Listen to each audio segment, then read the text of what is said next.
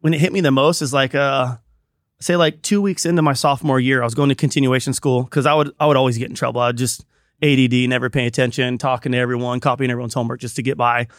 And uh, I was at continuation school, and I remember telling the teacher, "I'm like, oh, I'm gonna miss Friday. I'm going out of town to a contest, go make some, go make some money." And they're like, "You can't leave." And I remember sitting there, and I'm like, "I'm making more money than my teacher right now." And I'm like, "Screw this!" I threw my desk and I walked out. I'm like, "I quit." I went home and told my dad I quit. He goes, "What do you mean you quit school?" I'm like, "I quit." Like she told me I couldn't go make money this week, and he's like, well, I guess I can't tell you you can't quit, but he's like, if you're going to quit, you better be the best at what you do. And that always stuck in my head. So every single time I rode, I'm like, I got to be better than everyone else I'm riding with. And it worked.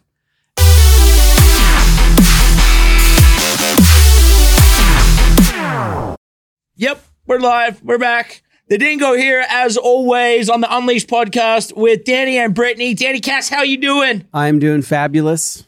Yeah? Oh yeah, You sure? yeah. Okay. what you want me to say? I'm a little hungover. He's been he's been a little Jonesy all morning. Brittany with the curls. Brittany Palmer, as always, how are you doing? Hello, I'm good. With our guest and one of the biggest moto stars of all time, one of my best friends, just a goddamn legend, Jeremy Twitch Stenberg. Let's give it up for Jeremy, aka Twitch, who has been around since the dawn of time and still looks like he's 20. I wish. I feel like I'm 90. I don't think you've like aged much. A little bit. Yeah? Just get a little chubbier. Do you look, you, but you're not chubby at all. Like you look around at some of the other guys and never think that, man, these guys have, I'm like, how do they just let themselves go like that? right? Yeah. Like, Well, He's a gotta Cali keep my wife happy, dude. hey, He's a Cali hey, guy. I'm- He's had a few procedures. I'm one of those guys. no. I'm not LA. I'm not an LA guy like Dingo. Well, I've. I've let myself go. It's all uh, it's all downhill for me. I think the longest I ever built a jump for was like seven hours straight. And then we rode it. But that's the payoff, right? Yeah. What does it take to build it? Like, what what what what are you using? Shovels. Shovel. Shovels, That's it. You don't have any something quicker, easier. No, not out in the hills like that. Like if you could have a tractor, it'd be dope. But Right. you get in so much trouble. Like we always have to run from the cops out there. Like we'll hide Really? behind mountains for a couple hours. Like helicopters come, we'll go to a spot that's hot where there's like 15 or 20 people riding. And when the helicopter lands, we'll just take off and go back, get in our cars and go home. Like wow, I'm you're not just getting like caught. you're like a different kind of graffiti artist. You're Yeah. like a, a dirt graffiti. I mean, dirt art. been, Dirt, Dirt art. art. He's Dirt definitely a art. This- dirt dirt artist. That's for Twi- sure. Twitch has been running from the police for a long, long time. I'm not going to say how old you are because you're old. Um, well, I'm old. Danny's old. We're all old. The only person here that's not old is Brittany. Thank you. Uh, 17 X Games medals. Um, you won every major moto contest there was. 1998 Vans Triple Crown champ, freestyle motocross icon, face of the sport. Uh, also raced off-road truck series. Won the 2010 uh, Super Lite season. Uh, creator of certain mini bike competitions and kind of just a leader in your own. I kind of wanted to go back to the uh the very the very beginning and talk about like those old school days the metal mulisha days like how you kind of linked up with those guys uh and then the influence that kind of i guess crusty had on you and and and kind of the culture back then of what it was then and where it is or is not now Crusty for me was like one of the movies I'd come home every day from school, just pop it in and watch it, and then want it. Like every video made me want to go ride. And I, I grew up riding. I grew up riding BMX, riding dirt bikes, and I grew up in a really crappy neighborhood. Like all my buddies were either in a gang, selling drugs for their brothers, or getting in trouble. So my dad would try to take, take me riding every single day. Like he would show up at the school in his full riding gear and be like, he has a dentist appointment. And I'd like show up to the office and my dad's just full riding gear. I'm like, they believe you? Like what? Like, Yeah. And that that lasted for like years. So I just, I grew up riding a lot, and the Crusty videos is like for me, it was just like my outlet of like I could get away from all the BS at school and like the neighborhood and just go ride all day. So I literally just rode every single day. That's kind of crazy dad shows up in the work boots like hey um he's uh he's uh, got a sore tooth again yeah, they're like, well, he might have knocked a few out the last time you took him to the dentist. Uh, Yeah. so from that is that how like you know because I, I believe you're a teenager when you kind of linked up with those guys like how much influence did kind of those crusty movies or those early type movies have on on on your the, the, the early days Well, what was cool is like, like I said, I come home every day and pop the uh, VHS in and watch Crusty Demons. And Brian Manley was always in there, and there was a couple other dudes always in there. And for me, going riding every day, I was actually riding, and the guys from SMP, Milo Myers and um, Mike Healy and like all those dudes were out there on their lunch break because they were right there in Chula Vista and they seen me riding. And they're like, hey, like there's this new thing coming up. It's called freestyle. Like we want to pay you to wear our clothes and like our riding gear. And I like ran back to the car, told my dad, I'm like, hey, I'm like, these dudes want to pay me to jump my bike. He's like, no one's gonna pay you to jump your motorcycle. like you need the race if you want to make money, you know? And uh, we ended up having a meeting that next week, and they're like, I th- think they offered me like 300 bucks a month or something like that. But I'm 15 years Which old, is like huge. 15 years old, going to school two days a week, like barely getting by. Just like all I could think about was dirt bikes. And uh, my dad went home and tore the track down, just built jumps, and I just rode every single day, Wow, every day. And then super I think I think when I when it when it hit me the most is like uh say like two weeks into my sophomore year, I was going to continuation school because I would I would always get in trouble. I'd just ADD, never paying attention, talking to everyone, copying everyone's homework just to get by. And uh, I was at continuation school, and I remember telling the teacher, "I'm like, oh, I'm gonna miss Friday. I'm going out of town to a contest, go make some, go make some money." And they're like, "You can't leave." And I remember sitting there, and I'm like, "I'm making more money than my teacher right now." And I'm like, "Screw this!" I threw my desk and I walked out. I'm like, "I quit." I went home and told my dad I quit. He goes, "What do you mean you quit school?" I'm like, "I quit." Like she told me I couldn't go make money this week, and he's like. Well, I guess I can't tell you you can't quit, but he's like, if you're going to quit, you better be the best at what you do. And that always stuck in my head. So every single time I rode, I'm like, I got to be better than everyone else I'm riding with. And it worked. And when you were riding, like at that time, as far as like jumping and freestyle, like what was the landscape of tricks, right? Because it must have been It was more about how far you can go and like was it? It was kind of the same stuff I was doing on my BMX bike already because I loved riding BMX. I rode Mhm. BMX probably more than I rode dirt bikes growing up, and all my buddies would do tricks. So I would just try and do the same tricks I could do on my bicycle on my dirt bike, but the jumps were so small. Like we would always ride down in Chula Vista, like one exit before the uh, Mexico border at uh, this place called Palm Avenue. There was always cliff jumps, and I would see like all the pros out there. Like a bunch of the big pros would always be out there riding and practicing, and I would go riding, and I would just tend to just be like, oh, I'm gonna go jump this. Like I want to go show off, and for me, I was just ended ended up at the right place at the right time, and just worked my butt off the whole time. There were no really competitions back then, though, right? No, there was none. That's when they were like doing the first four leaf events. There was like there was a couple events. I think I missed the very first one out in Havasu that um Pastrana won. Yep. And then I rode the next one that was in or no, that was Vegas. I rode the one that was in Havasu like a month later. Yep. And then I've been around ever since then. I think that was 98 or 99. Right. And in those competitions, it was Hart, Deegan, Pastrana, you, Faisst, Metzger, Metzger. Um, Mike Jones, like yeah. Mad Mike Jones. we have a Yeah. pretty good story about Mad Mike Jones. I think everyone has a few Yeah. stories about Mad Mike Jones. yeah, I'm pretty sure. We tagged his RV at uh, the winter the Winter X Games one year. You probably were there competing, uh, but we, we tagged we spray painted his uh, the back of his. The lift gate. Yeah, Yeah. the No, you stencil. didn't. and dude, he was pissed. He came into, I think it was one of the houses at the time. We were like, "Oh shit!" Freaking out. Someone's like, "He's looking for you," And he's a we're big like, boy. He's not a dude He's you a really big want boy. to piss off. Yeah. I think he ended up appreciating it because then he he was always cool to us afterward. He respected it. Yeah, I think we had to like drink beer upside down or something. to get Yeah, if you party with good them, you're good.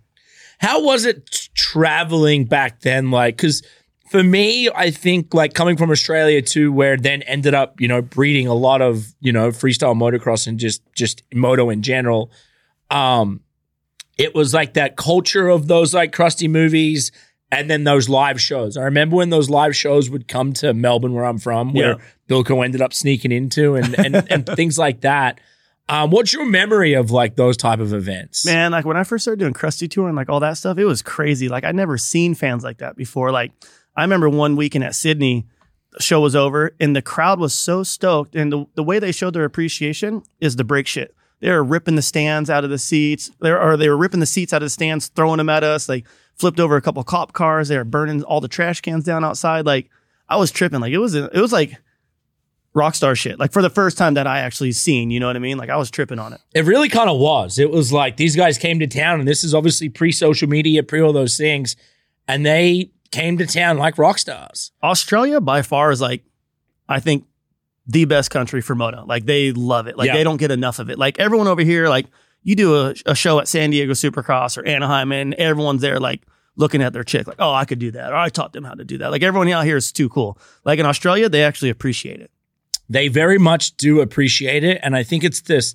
It's more so the lifestyle that they appreciate. Yeah. You know, they kind of live by that mentality of kind of on the edge. Um, Like and- Jacko. Jacko is a classic example of a perfect Australian. Yes. He is. Yeah, he fits. He's a little right overboard, but- inside the box.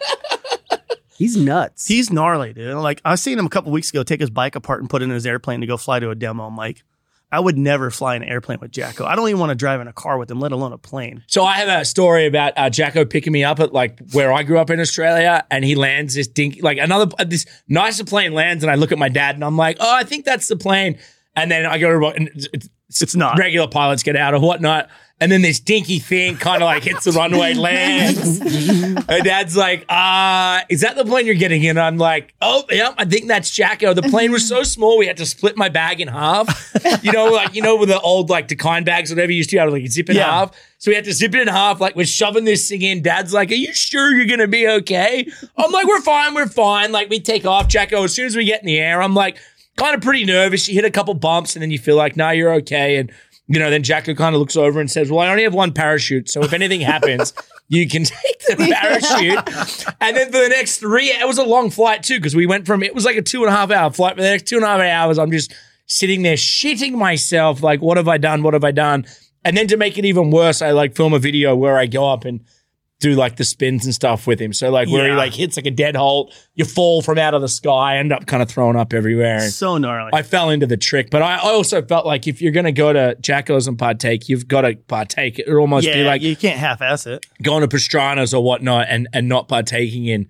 It's like going to Pastrana's and not trying to break your leg. Well, you can't go to Pastrana's house and not luck. like partake. No. you know what I mean. Like, there's no way you're just not partaking, or, No. or, or, or he's not gonna n- not not gonna let you in. um, when did the X Games medals like when, when the like was X Games? What year did freestyle moto go into X Games? I want to say 99 when Pastrana launched his bike into the pier. And you were there. I was I was an alternate. I was the first alternate. Her, someone got hurt. Cameron still had, had to force my parents for me to go because I'm like, I don't want to go to San Francisco. Like that place sucks. Like I just want to ride my dirt bike. And he's like, you need to go to X Games. Like you might ride. Like you're the first alternate. I'm like, if I'm not in, I don't want to go. He's like, someone's gonna get hurt. He's like, believe me, you'll ride X Games. So I was like, me and my dad and my buddy Ron jumped in his mom's truck and just drove up to San Francisco. And I remember showing up, and right when I pulled up, Hart came up short. I think he broke his wrist or something like that. And Cameron's like, "Told you, you're in X Games now." I was like, what? that was I'm like, quick. I almost didn't even come. and uh, yeah, that was my first event. I want to say I got like fifth or sixth or something like that. And I was just right then. I was like, I was hooked. I was like, all right, this is what I want to do. For those of the people that don't know, and we can keep going, but I'm going to try and pull up that video. That's when is that when Pastrana flew the uh, his motorbike into Yeah. Yeah. the water in San Francisco? Yep. Man, weren't they the days?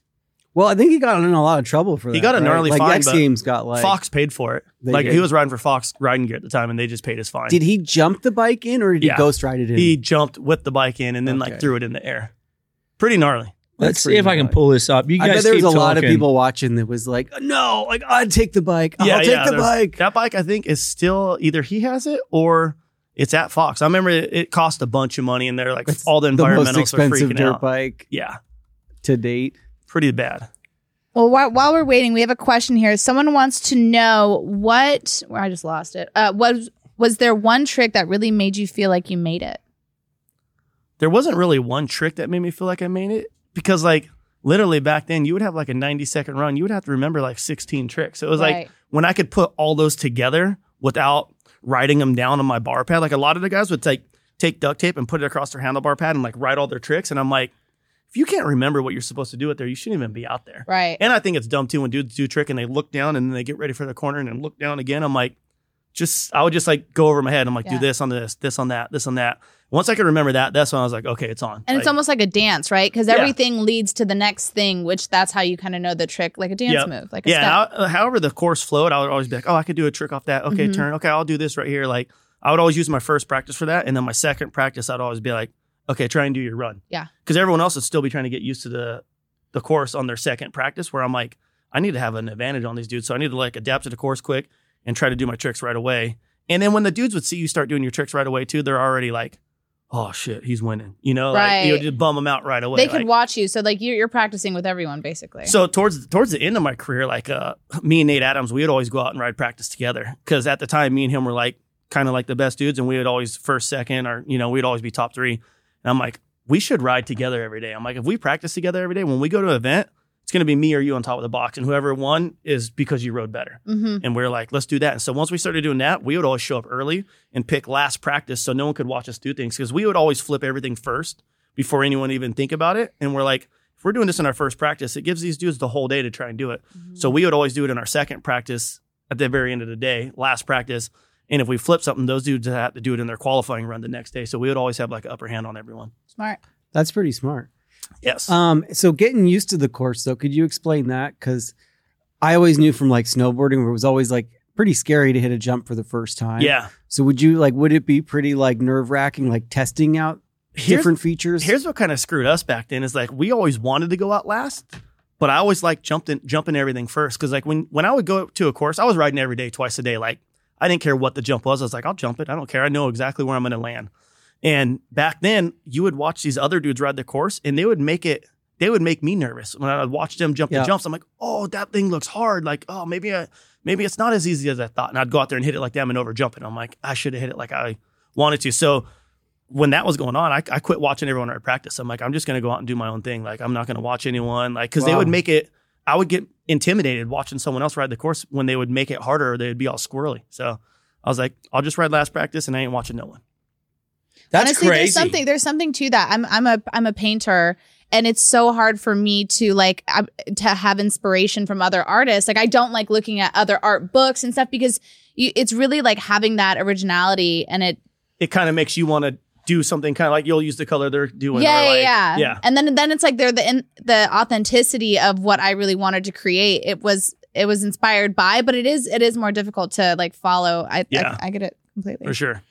How um that you know, I always looked at it uh you know, like you had the best style. Did, Thank you. Did that just come like naturally to you? Like or, or is that something you kind of worked on? I want to say a lot of it was from riding BMX. Like I notice a lot of guys that actually ride BMX and ride moto, they all have pretty similar style. It's like you got to be smooth, like you got to hit your marks perfect. And Yep. for me, that was something I always liked. And and being a little kid watching Jeremy McGrath grow up, I can't even tell you how many videos I would slow mo and pause and okay, where's his feet positioned? Where, which way are his toes facing? Why are his elbows up so high? Like I would just watch his style all the time as a little kid.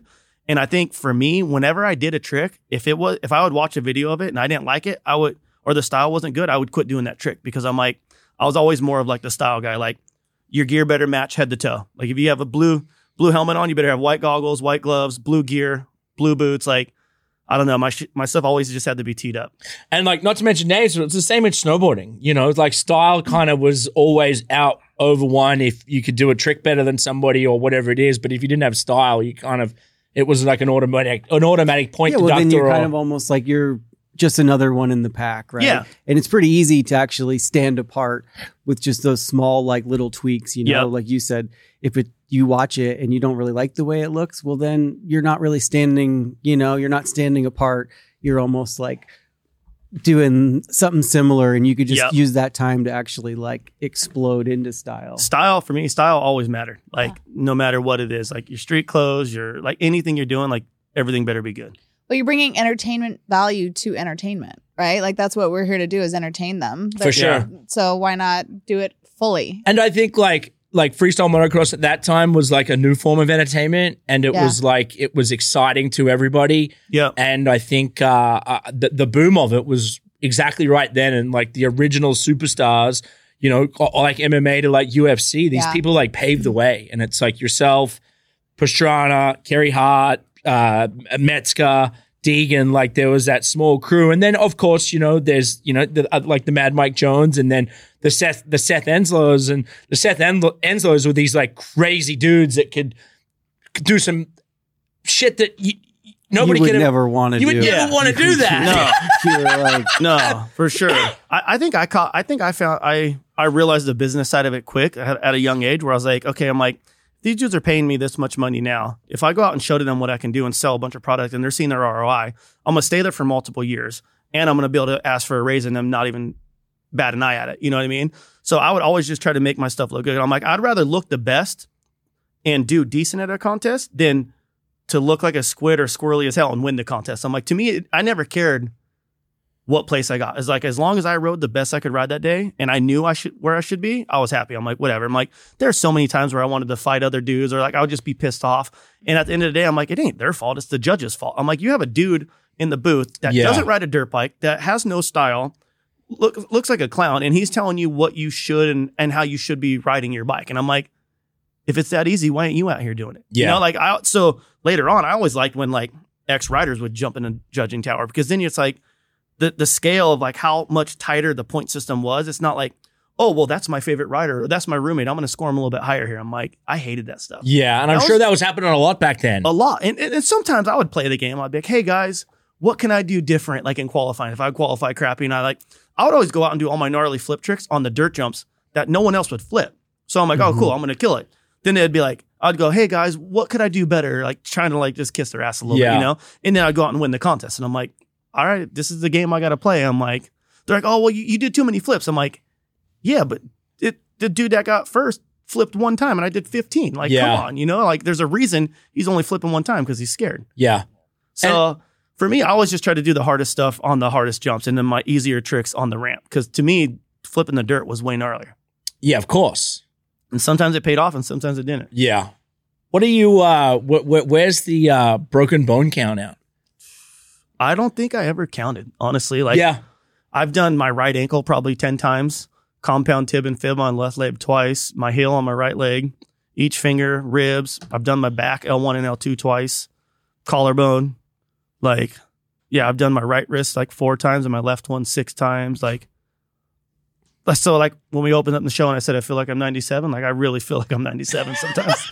Isn't that crazy? I feel like all extreme sports have their limitations, but um, freestyle motocross, I think, is at the top, or just mo- like mo- moto in general. But freestyle motocross, I feel like it's not uh, if but when, but it's almost like if you don't land, you're basically gonna break a bone doing those tricks. Yeah, and when you hit the ground, you hit the ground hard. Like you're 35 feet in the air. You know what I mean? And you have a 250 pound bike chasing you to tackle you if you don't do the trick right. How different is it now? Uh, and and and as you should, but there's foam pits, and there are all these ways to like learn um, how to do these tricks and make it easier until you have to take it to actual dirt. What do you think the difference was for you guys having to learn it on dirt with no kind of safety net? To me, that that like when foam pits started happening, like yeah, I, I, flipped in um I went up to Hart's house and I learned how to flip the 45, like uh the 45 foot jump. Probably jumped the jump 10 times and then we waited around for the wind to die down, never died down. And then uh Deegan and Faisst hit me up there, hey, our foam pit's done. So I was like, okay, if I could wait a week and not do one flip, if I flip my first one and I land perfect, I'm just gonna go to dirt.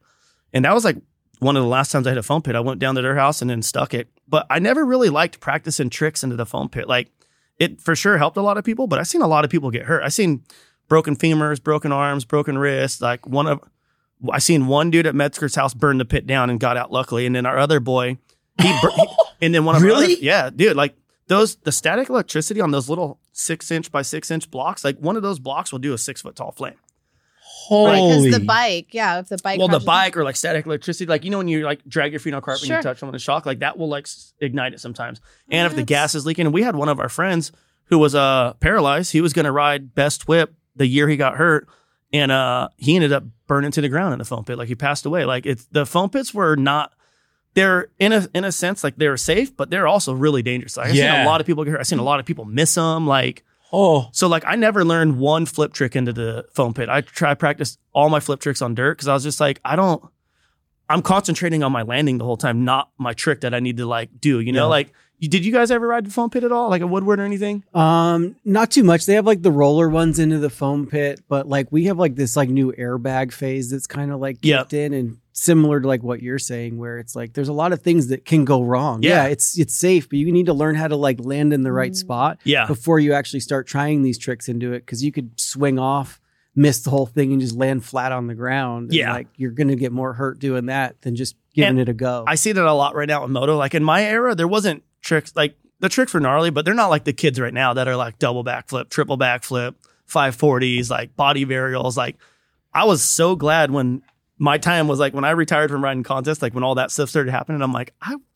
I don't miss practicing all these gnarly tricks every single day, twice a day. Like your risk factor was gnarly. And I, I think towards like the middle of my career, I always weighed in like the risk versus reward. I'm like, am I going to get a new deal out of this or should I just take second place? I'm like, I'll just take second place. I want to ride all year, not not one event. You know, like yeah. like You're I- trying to make your would name always, every like- weekend. Hey, that guy still has deals. I- true. That's why I'm still here.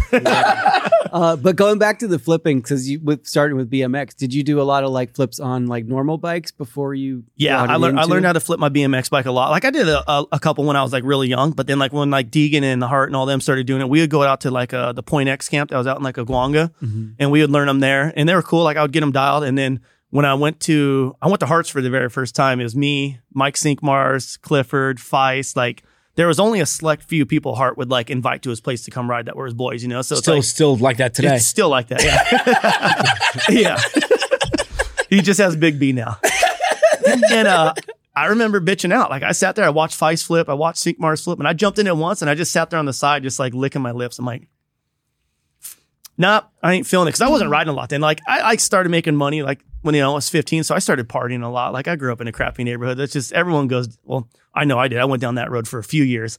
And then I remember leaving Hart's house and he would just text me every day, bitch, pussy. I'm just like, and I was going to his house a couple weeks later. They would just be like one like- cuss word, you know, Were where you I was like, talking it up on the way? Like, yeah, oh, yeah. I was like, yeah, I'm gonna yeah. flip. Like, hell yeah, I'm gonna do it. I'm like, you do it, I'm doing it. I got there and I'm like, got all nervous and just like, oh, that tucked my gut feeling. my legs. I mean- yeah, I'm like, there's no way. I'm like, this mm. bike feels so heavy. I can't flip this thing. And like two weeks later, we were going to a show in Colorado, and I was getting me and Scummy were, were driving up to his house to go meet him in Vegas. And uh, I remember getting off his exit. I'm like, hey, I'm like, you still at the foam pit? He's like, yeah, yeah. I go, I'm flipping. I'm like, I'm coming out right now. He goes, don't make me leave this thing uncovered for nothing. and then uh, I remember I did my first one. I got all the way upside down and saw the foam, jumped off my bike, landed on my feet. And when I watched the video, my bike came all the way around and stuck perfect. I was like, oh, fuck, if I would have stayed on, I would have been dialed, you know? Yeah. So went back, did it again, did a bunch that night. And then we left to our show, came back, and I waited a week. And it was windy as hell every day. And at the time, he was a, him and Pastrana were the only guys that had a foam pit. I knew Deegan and Faisst were building one before I left. And that's why when I waited the week, I went back. They called me, they're like, hey, like, our foam pit will be done tomorrow. Come down here and flip. I was like, all right. So I went down there, flipped one on 45 and then straight to the dirt. And then I started doing tricks the first day I was doing it. Wow. Like one handers and like Yeah. no footers and like little things like that. yeah, you were comfortable kind of straight away. Yeah, right away. That's awesome. What is your favorite trick to do and your favorite trick to watch? Flips, whips, knacks, and what's the funnest? I think my favorite trick to do right now is uh either a flip whip or a no-handed flip. It's just the the feeling. I just love the way it is and like it just looks cool in on video and in photos. Okay. And I think my favorite trick to watch is probably Taka do a, a KOD flips. Yeah, wow. so gnarly. Like that dude is every time we ride with him, I'm like, I love the fact that he's at the shows riding with us because it makes it that much better. But then as soon as I see him do something like that, I'm like, I should just pull in. Like, I don't even want to ride anymore. You know, like the dude's so gnarly. And then speaking of that, like, what are some of the milestone milestones in your mind for freestyle motocross and the progr- progression uh, of the sport?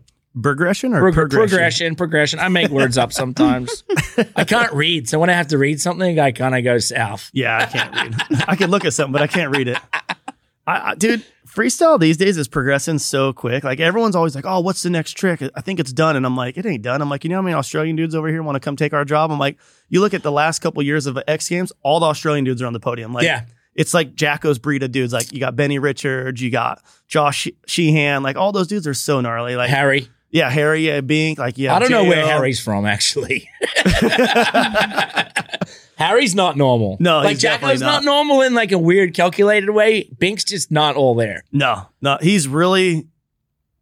Yeah, he's gnarly. you can't So even explain things- him. You can't explain it, and then you can't even really talk about it. And even though we can t- t- say whatever, it's just Bink is Bink. He's one of a kind. Yeah. Like like what he did on the um, he flipped like a regular bike with like no suspension or whatnot. I don't know. He's Yeah, just it was like a street bike or something like that. Really, a Harley style? something Like, stupid. Yeah, where you're like. So that's where I'm like, why do these guys do these dumb things? I'm like, risk first reward. Here it goes. You know. Now, where I wanted to go with that, and this is more so like, okay, you guys paved the way and then learned how to flip first and then put flipping into the competition and it was super gnarly. Um, where we're at now, right? For example, like um, uh, Axell's quarter pipe competition at X Games last year. Yep. You're watching that and then you're watching these guys go however high. It's like they're like 30 feet or 40 feet above the lip. Say like 42 or 40, Right. 45 last year. So then Yeah, they're like know. 60 plus feet in the air, right? How far is too far? I think it's getting close. Like you think about hitting the ground from that high up. Like if you were without your bike, like you would be pretty broke off. You know what I mean? Like But it's like, what are you going to do? Dumb it down and make it like sissy proof? It's like, no, like you got to go bigger and you just got to, you got to perfect your craft way better so you can go higher and, and not feel scared or and feel comfortable. Because correct me if I'm wrong here, but they're either pinned in second. Their second gear. I, I know a couple guys were trying third gear, but it's weird. I, I honestly think I think the ramp is maxed out right now. Like I think if the ramp was a, had a little more belly, because I think it gets too steep too quick, and that's as pretty much as high as you can go on the thing. Like Raha last year and Axell going back and forth was like, okay, I'm like these dudes are maxing out. Like you can maybe get another few feet out of it, Yep. but it's going to get sketchy and it's starting to it's starting to kick everyone back. You know what I mean? Like, so I don't know. I think I think we'll see some dudes here pretty soon. I've heard some guys talking about it, like trying to make a new ramp and being able to go higher. So we'll see. And then what about the freestyle aspect? Because even aspect, because even with those guys, I watched them go around and talking about when you guys are doing it. Now you got guys doing qualifying runs with double flips and front flips that are like hundred feet long. Dude, like Jacko and uh, Rob Adelberg last year flipping the 120.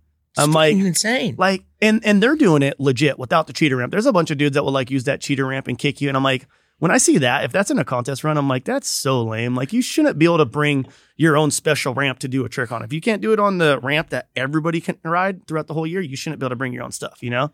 So when I see like Adelberg and those dudes like doing gnarly front flips off like regular jumps that we do backflips on, I'm like, these dudes are are the shit. Like they're no joke. Like they're working their butts off, and it shows. It's cool to see. Where do you think it goes from here? Like, will we see a triple in a competition I think you will. I know you saw a triple at what was to the bag, right? Yeah, or last well last year, right? Or that Not was World year of X Games. It was Nitro Circus. Yeah, that's what it was over in Australia. was So in it's like- Australia. yeah. So it's coming. You know, there's I don't know. Events these days are weird. It's like people always say like the sport's dying, but it's promoters killing the events. You know, like they're Yeah. trying to save their dollar here, or people don't want to pay to go to a show. They can they see it on the internet all day long. They see Instagram, they see YouTube. It's like it's the same stuff. Well, that's the thing that's uh, I- think changed for and and for a lot of uh, a lot of people back in the day before social media, action sports, FMX, or all these things. You had to watch X Games or you had to buy the movies to like be a part of it. Yep. And there was an audience there. Um, now everybody kind of has their social medias and then there's his followings.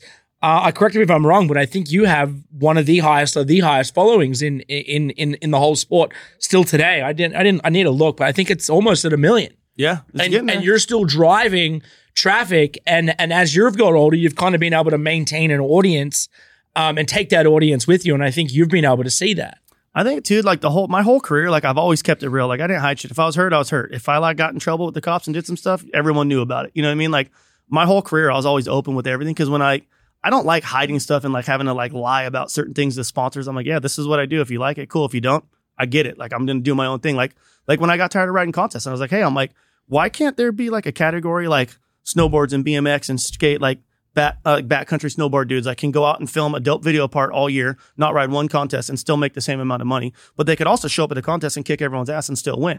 I'm like, why can't that happen for moto? So like when I came to Monster 10 years ago, I was like, hey, I'm done riding contests. I'll ride shows. I'll do demos. I'll do sponsored Yeah. things, but this is what I want to do. Like I'm gonna just I'm gonna invest in myself and I'm gonna get my own photographer, my own filmer, and I'm gonna make videos all the time. And I did that for years. And it's cool to see like dudes like Axell, Raha, Bereman, like dudes like that benefiting from like I feel like what I helped start. You know, for sure and then even talking about that like how sick are those like the the the, the monster shows that whether it's at nascar or if it's at supercross or if it's at wherever it is it's cool to be able to still see that brand be brought to that and i think that's cool that you know being Dude, able to be a huge part of that. Like this year's been fun as hell. Like we've we've jumped at every Supercross this year, yep and it's like I I, get the question a lot. People are always like like older dudes will always be like, "When- when are you gonna quit? I'm like. When it ain't fun anymore, and these dudes can outride me every single time I show up. I go Yeah. until then. I go. I'm still having fun, and people still want to pay me to ride my dirt bike. I'm like, I would go miserable if I sat at home and I didn't go ride shows and do stuff. Like there'll be certain times like where I won't ride. And my wife's like, "You're being a dick. Like you should go ride your dirt bike and go hang out with your buddies." You know, like susie's the boss yeah, If anybody wants to know, Susie is the boss. um, one thing I I w- w- going through here in 2006, you won gold at Aspen. Um, and and and we were there. Did you win a gold in Aspen in 2006? Uh, not a gold, no. But I got some silvers and bronzes, I think, that Yep. year. Uh, how hard was it jumping on the snow? dude. it was the coolest looking event, but the most stressful event for us the whole year. Everyone's like, "Oh, well, if you crash, you're on snow." I'm like, "No, it's an ice cube. That's harder than concrete. Yeah. Like it's not snow, you know." And from where you would take off to like where all the lines were on the lip, the lip was probably 50, 60 feet wide. There would be like 27 different ruts. And you're like trying to see like when it's all white out and it's like snowing still, you're like, I hope I'm in the right line. You know, like some of them were kicky, some of them would be crooked from people doing certain tricks. Like that was the most stressful event every year. Like, so the last year when I won and it was done, I was like, sweet. I'm like, but I, I miss going there because I miss watching you guys compete. Like, just It was a everything, you really know? cool Yeah, looking the energy was so cool. You get there a couple days early, go Like- snowboarding, watch all the events. I, dude, I remember that th- we were there one year, and my wife was all like, "Let's see who can be the most romantic." You know, I'm like, "All right, cool." And uh, like Ox, remember Ox Cargola? Him and Yeah. his chick went on like a sleigh ride with like Uh-huh. the horse and like hot chocolate and all that. My so my chick booked that. Well, she thought she booked it. We ended up at a place where you go snowmobiling, and they took us to the back country, and we're like snowmobiling, snowmobiling. I almost missed the X Games. I showed up. I missed practice. I go right in the finals. Like as I'm like pulling in, I'm running, like ripping my clothes off, gearing up. And I remember going up, and I honestly like X Games happened so quick. I was sitting there with a gold medal around my neck. I'm like, I almost missed the event today, and I won. I'm like, this is gnarly right now. Like, And I was went tripping. snowmobiling. This Yeah. is the best day Yeah. ever. it was pretty cool. Like I'll always remember my last winter X Games. I was just stoked I actually got to win it or Yeah. win it. What's something that helps boost courage when doing tricks? Honestly, just repetition, just riding every single day and doing tricks. Like for me, like if I don't do a trick for a couple weeks, like I get nervous and I get scared to do it. But if I ride a couple days a week and I'm doing them, it's just it just comes natural. It's way easier. Yeah. He mentioned, you know, how hard is it to, to lose homies, and I think we've all kind of been there. And he was t- talking about Lusk. Yep. Um, ha- ha- that was a long time ago now, but that was, you know, one of your best friends. Yeah, that one was hard. That one, that one hit home. Like I remember after when Lusk passed away, I was like, I, that's when I like actually started thinking. I'm like, damn. I'm like, that could be me. Like I could go to a show and like not come home back to my family. You know, like so for me, like I would say for like the next year, I was kind of weirded out. Like I didn't like traveling. I didn't like going to other countries anymore. I still rode all the time, but like it was always in the back of your head, like ah, that could be me. You know what I mean? Like dirt bikes are no joke. When you crash, like you crash hard. And Yeah. it it is what it is. Like that's my job. That's the path I chose, and I want to ride a dirt bike for the rest of my life, no matter how many friend of my friends get taken from it. Because it's like I would rather die doing something I love than like getting hit in a car accident or something. You know what I mean? Like something something stupid like that. Yeah. One thing I've always noticed, and and obviously this comes in, it's where your name Twitch come from, but it's it's it's uh and and and we'll get into that, but it's one of those things. Obviously, every time I, I notice before you take off, there's a Twitch, Yep. and then never in the air, Yep. and then when you land, I I, I always tend to do it more when I'm like nervous or excited. Like when I get excited, I do it a lot. crazy. Yeah. But like when I turn the corner and my focus is on the ramp, I don't think about it. You know, so that that was like a big thing of me riding growing up too. Cause like a lot of kids would tease me. Like I would get in fights like every couple days at school. And when I would be on my bike, it was something that I would just I wouldn't even think about it. I would just ride my bike. Like Yeah. I was never like, oh, I have Tourette's. You know what I mean? Like because it's not like I have a bad case of it. I see I see kids that like can barely get through the day that have it. I have like a mild case where it doesn't bother me. But it's still funny. Like even today, I'll see old dudes like trying to like shake their head and like make fun of me, and I'll be wearing glasses and I'll look at them and I'll just like I'll say something smart ass because I don't. You have to. I'm not a dude that don't say anything. Yeah, but you, know have what I to. mean? Like in that Yeah. situation of a grown man trying to make make fun of another. Yeah, guy, that like, doesn't know who I am or my story Yeah. or what my deal is. You know what I mean? I'm like, it still bothers me sometimes. Like I'll for sure punch someone in the face about it. You never to me seemed like a scrapper, but it's definitely a scrapper. I grew up in a crappy neighborhood. I had to fight every day walking home from the bus stop. You know, See, but so I, and I feel like that was early days of just moto in general. it was well. The, the the moto dudes hated the BMX dudes. Certain BMX dudes hated the moto dudes. Like I was always cool with everyone. Like I was a fan of of everyone I competed with or like traveled with. I was a fan of them as a little kid. You know what I mean? So it's like when I got to start hanging out with Deegan and Metzger and Carey Hart and Mike Jones and Pastrana, I was just like, I was just always cool with everyone. Like I never, really had beef Yeah. with a lot of people. There was like a couple people I didn't like, but I never really had beef with anyone in my industry. Yeah, and and and and and you were kind of like the younger guy, and I think for you it was like you just kind of took it all in, and again, just kind of happy to be there, happy to take second, happy whatever it is, or to me, it was like the biggest learning experience ever. Like, especially when I started traveling going on the road. I was 15, 16 years old. I'm out there with dudes that are 25. Yeah. Dudes have kids, you know what I mean? So, like, I just took it as like a learn. I, back then, I didn't really understand what I was doing, but I just took it as like, oh, I'm learning from these dudes right now. Yeah. You know? And, and, and kind of that's like where I started, when I started riding with Metzger and Deegan and all those dudes, I'm like, if I ride with dudes that are better than me, I'm going to get better quicker than trying to learn certain things on my own. yeah, I could like watch them do it and I'm like, okay, that's what they're doing. Try it now.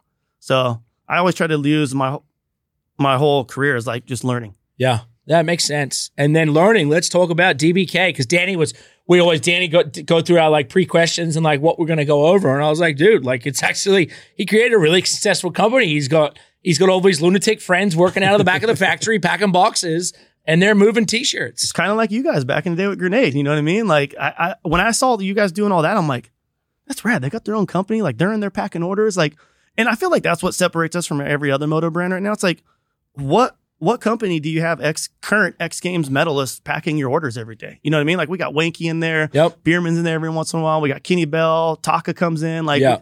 Vicky's there. Like we have the whole crew. Like it's just like it's the hangout. We're right in the middle of everywhere. And for me too, I was like, I'm not gonna bust my ass my whole life on this career because when moto's done, I don't want my career to be done. Yeah. And I'm like, you look at dudes like Deegan, like starting Mulisha and stuff like that. I'm like, why can't I do that? If Yeah. you could do it, I could do it. You Yeah. know what I mean? Like that's well, you helped them start it. You Yeah. helped them make that brand what it was back in the day. Yeah, so that's why I was like, I got to do something to like, I got to have something to show for myself for working my ass off and all these broken bones from over the years, like later on. And for me, I was just like, well, I never liked wearing other people's clothes. I always like just wear blank t-shirts. Like even when I first started DBK, for the first year and a half, I literally would just wear black shirts. I would never wear any logos. Like, so I'm like, I need to make stuff that I want to wear.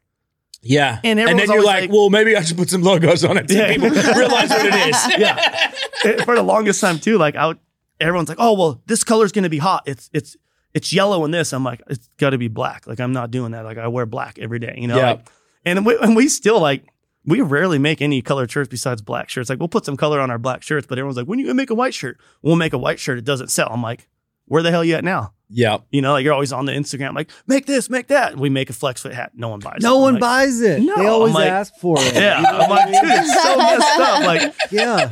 and I, th- I think for us too, like lately, like the last few years, we're like, okay, like how do we make more money doing this? Like we're selling a bunch of stuff. Like we're doing good. We're just still direct to consumer. We do it on our website. That's the way to And do that's it. it. Yeah, it's like- like the, back in the day, like when there were the bigger brands and it was like the Quiksilver and the DC and whatever else it was, Fox and and then and then and then became like some of the smaller brand, Metal Mulisha and Grenade, and then Yep. we ruled the Zumiez days and were the biggest selling, and then social media come along and everybody's their own brand. Oh, So everyone's like a brand. Now everybody makes their own shit, and everything's just kind of got smaller. So I think direct to consumer is the world we live in. yeah, for sure. And it's like you, you basically tell them what's cool. Yeah, You know what I mean? And, and, and I think it's cool. Like I have fun doing it. Like I'm still a sophomore in high school. I didn't graduate high school, and I'm running the multi-million dollar company. You know what Yeah. I mean? And I'm like, everyone's like, oh, how do you do it? I'm like, I figure it out. I make mistakes. We order the wrong shit. We spend too much money. Like that's how you figure it out. Like in order to like, I was the same way. Like I could read a book, but I couldn't tell you what the hell I read. You know, like I have to like see it or do it to understand what I'm doing wrong to like catch my mistakes. yeah. And for us to still be pulling it four years in, like pretty fucking cool. Yeah, well, it's again, it's I, I think it's p- part of your legacy. You Yeah. know, like like what can you leave behind? And I think DBK is exactly that. I'm stoked. It's been doing really good and got a good crew. Sometimes we struggle, sometimes we don't. Like it- that's business. But that's know? business. There's always going to be highs and lows, and like to go through COVID was probably a hard thing to like. no to go through COVID was awesome. You know, people were getting free money, bro. we- The first day people started getting their COVID checks, we're sitting there. Where it's like, oh, it's probably gonna slow down a little bit.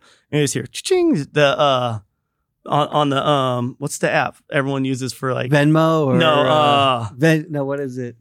Everyone's Where? everyone's everyone's websites off of it right now. Oh, uh, Shopify. Shopify. I would always have the dinger on. It's all ching, Really? ching, Every time you- ching. I'm like, oh, I'm like, ching, ching, ching, Yeah, yeah. They're like, like, whoa. I'll spend money on. But I think one of the really cool parts about it, right, is like you're connected within your fan base, right? Yep. And the people that love moto, they want to support you, Yep. right? In the sense where, like, you know, when you ride for these huge big brands and their big contracts, like you buy a Quiksilver T-shirt, you don't really feel like you're connected to the rider that's actually representing it sometimes. Not anymore.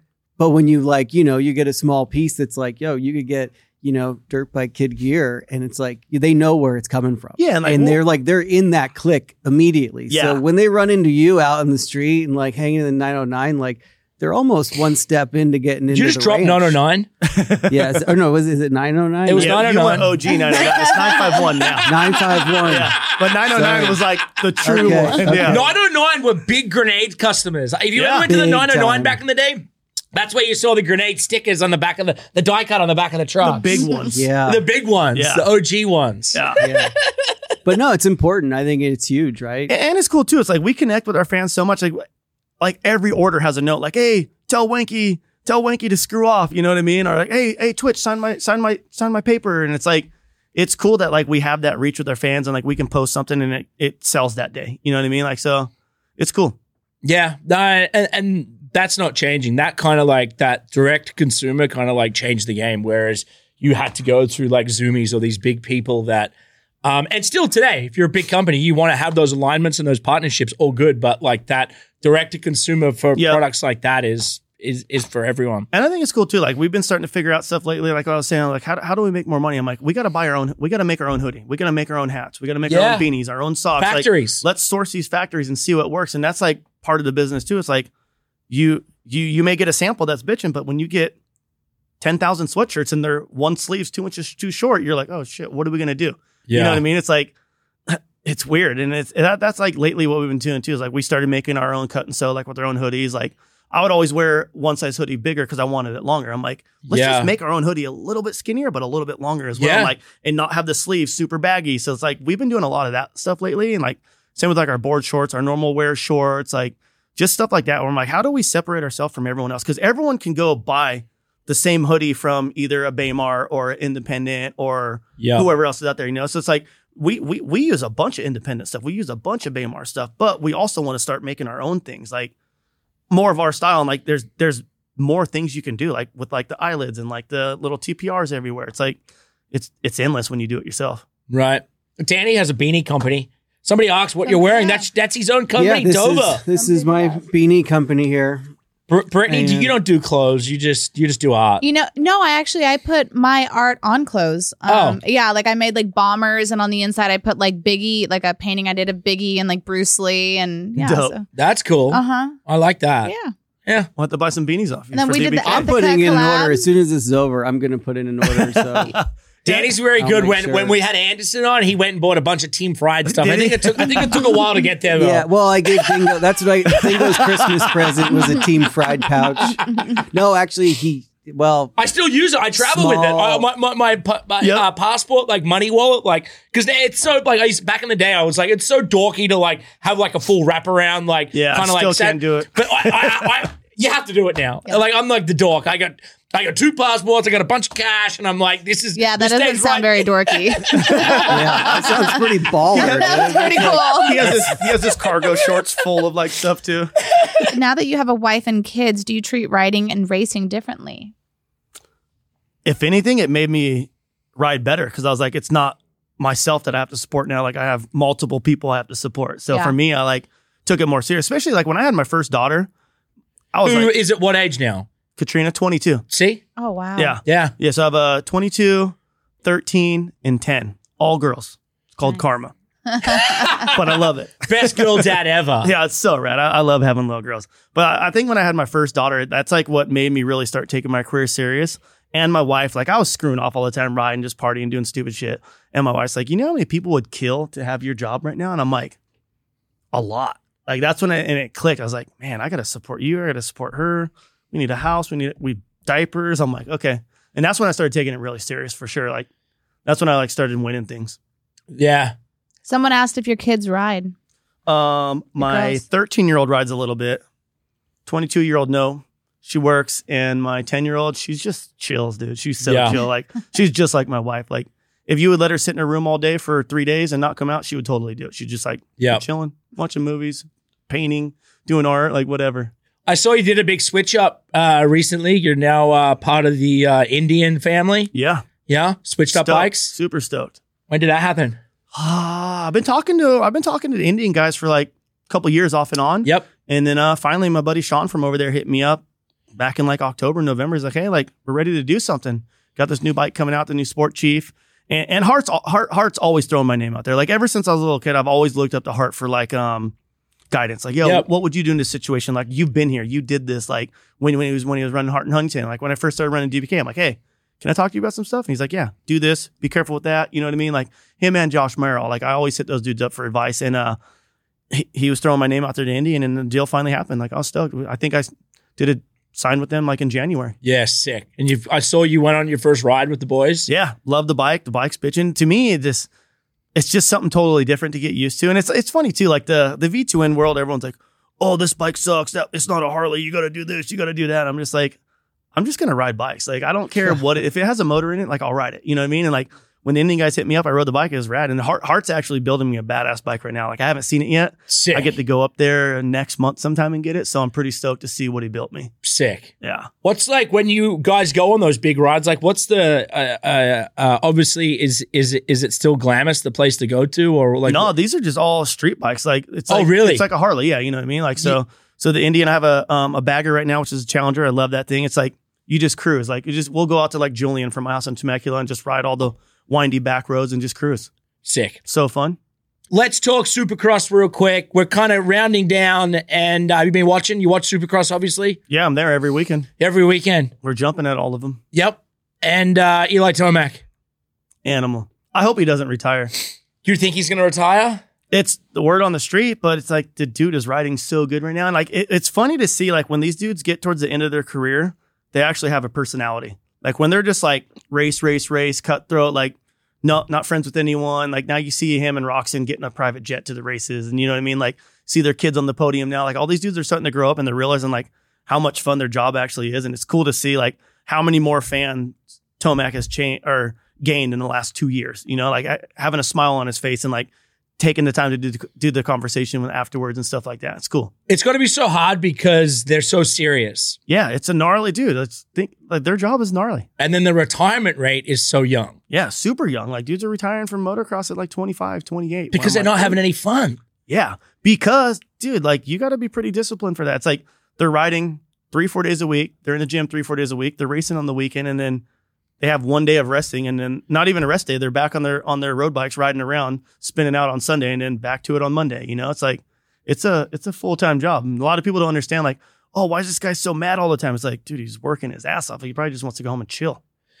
Uh, okay, so say, and let's hope he doesn't retire, but say Eli Tomac retires, then what does the top of the podium look like I for the think 450s? I think these dudes with Sexton figuring it out right now. I think these dudes Figuring are, it out, huh? I I, didn't see a- that coming, but I think uh, they're in a whole world of hurt, hurt for next year. you think so? Yeah, if he can keep it on two wheels and not crash, the dude's it, his riding style and the way he rides is so good. It's just he makes just little mistake at the end of the race every time he's leading. Yeah. But this last weekend, you seen him whole shot and lead the whole race, not one mistake. Like yeah. he was ripping. And I guess that just comes with maturity, right? Uh, last, I remember Anaheim won last year. I remember saying the same thing. I'm like, if Cianciarulo and Sexton figured out these are going to be the next two dudes that are going to be on the top of the podium for a long time because they're both pretty young, and Sexton's figuring it out. It's pretty cool to see. All right, T-Beck 14. Uh, Jeremy, when are you next jumping next? Um, what, what, what Supercross is this weekend? New Jersey this weekend, and then Nashville the next weekend. Oh, you're in New York. You're at MetLife Yeah. Stadium. Yep, And then uh, Nashville. I'll be there with you in Nashville. yep, and then we have Denver and Salt Lake, and then we're done. How fun is it riding with all the young kids at those uh, demos? It's so rad. Like having dudes like that in my corner, I think it's what makes me try harder and keeps me feeling young because I'm like, I can't let these dudes outride me all the time. So it doesn't let me get lazy. Like whenever I ride, I'm like, I got to show these little bastards I still got it. Oh, yeah. every time I ride with them, I can't like they'll be, oh, grandpa, you can't do this anymore. I'm like, watch this, like you know, Who's calling you grandpa the most, Axell or Tyler? Bereman. Bereman was the one that started it, hands down. Like him and Axell. All How the time. cool has it been to watch those two, the growth of Axell and Tyler? has been It's so sick. rad because those dudes are like good homies. They just battle back and forth. Like doesn't matter if one rides for Monster and one's for Red Bull. Like when they're together, it's like it's cool to watch those dudes feed off of each other. Yeah, hundred percent. Yeah. Danny, do you have any of your? uh, You do you have any of your like? He does this uh, like hot round at the end. The big question I had um, is what's the most important gear, like protective gear, that you would use on your motorcycle besides your helmet? Besides your helmet, the most important gear, boots for sure. Okay. Yeah. Um, what advice would you give young riders you wish you had? Practice makes perfect. Practice. No, practice makes yeah, practice makes perfect. Don't practice too hard. Practice makes but permanent. Practice makes permanent. That's what my golf coach told me the other day. uh, How's your golf? Your golf swing looks like it's getting better. It's getting way better. I love golfing. It looks like it's getting better. I noticed that the other day, and I was like, God damn it, he can actually hit. uh, who do you think's the best um, upcoming FMX rider Best upcoming FMX rider. besides Bereman and Axell? 'cause we've talked about them. Man, those those are like the top two dudes. Them and Raha right now. Like those Okay. dudes are all three of those dudes are killing it. But I'd say like freestyle wise, Yep. Benny Richards. Kid's sick. It's Jacko's little Yeah. You know what I mean? Like Yeah. I don't see any other really young kids like that um putting in the work that he's doing. Like the kid's sick. Um, what's the biggest jump you've ever hit, or the most scared you've ever been on your bike? I want to say the most scared I've ever been on my bike is doing the triple X stunt for Vin Diesel back in the day. I had to jump over this barn that grenade. Oh, I love that up. one. Like, That's yeah, sick. I love that. It's like that- the I was- beginning of the. I was so scared because it's like you only had one shot, and the peak of the roof was super high. You would barely crest over the top of the roof, and like I had one shot to do it. and then they And there's a helicopter it. chasing you the whole So time. sick. Yeah, yeah, that was by far the most scariest thing I've done on a bike.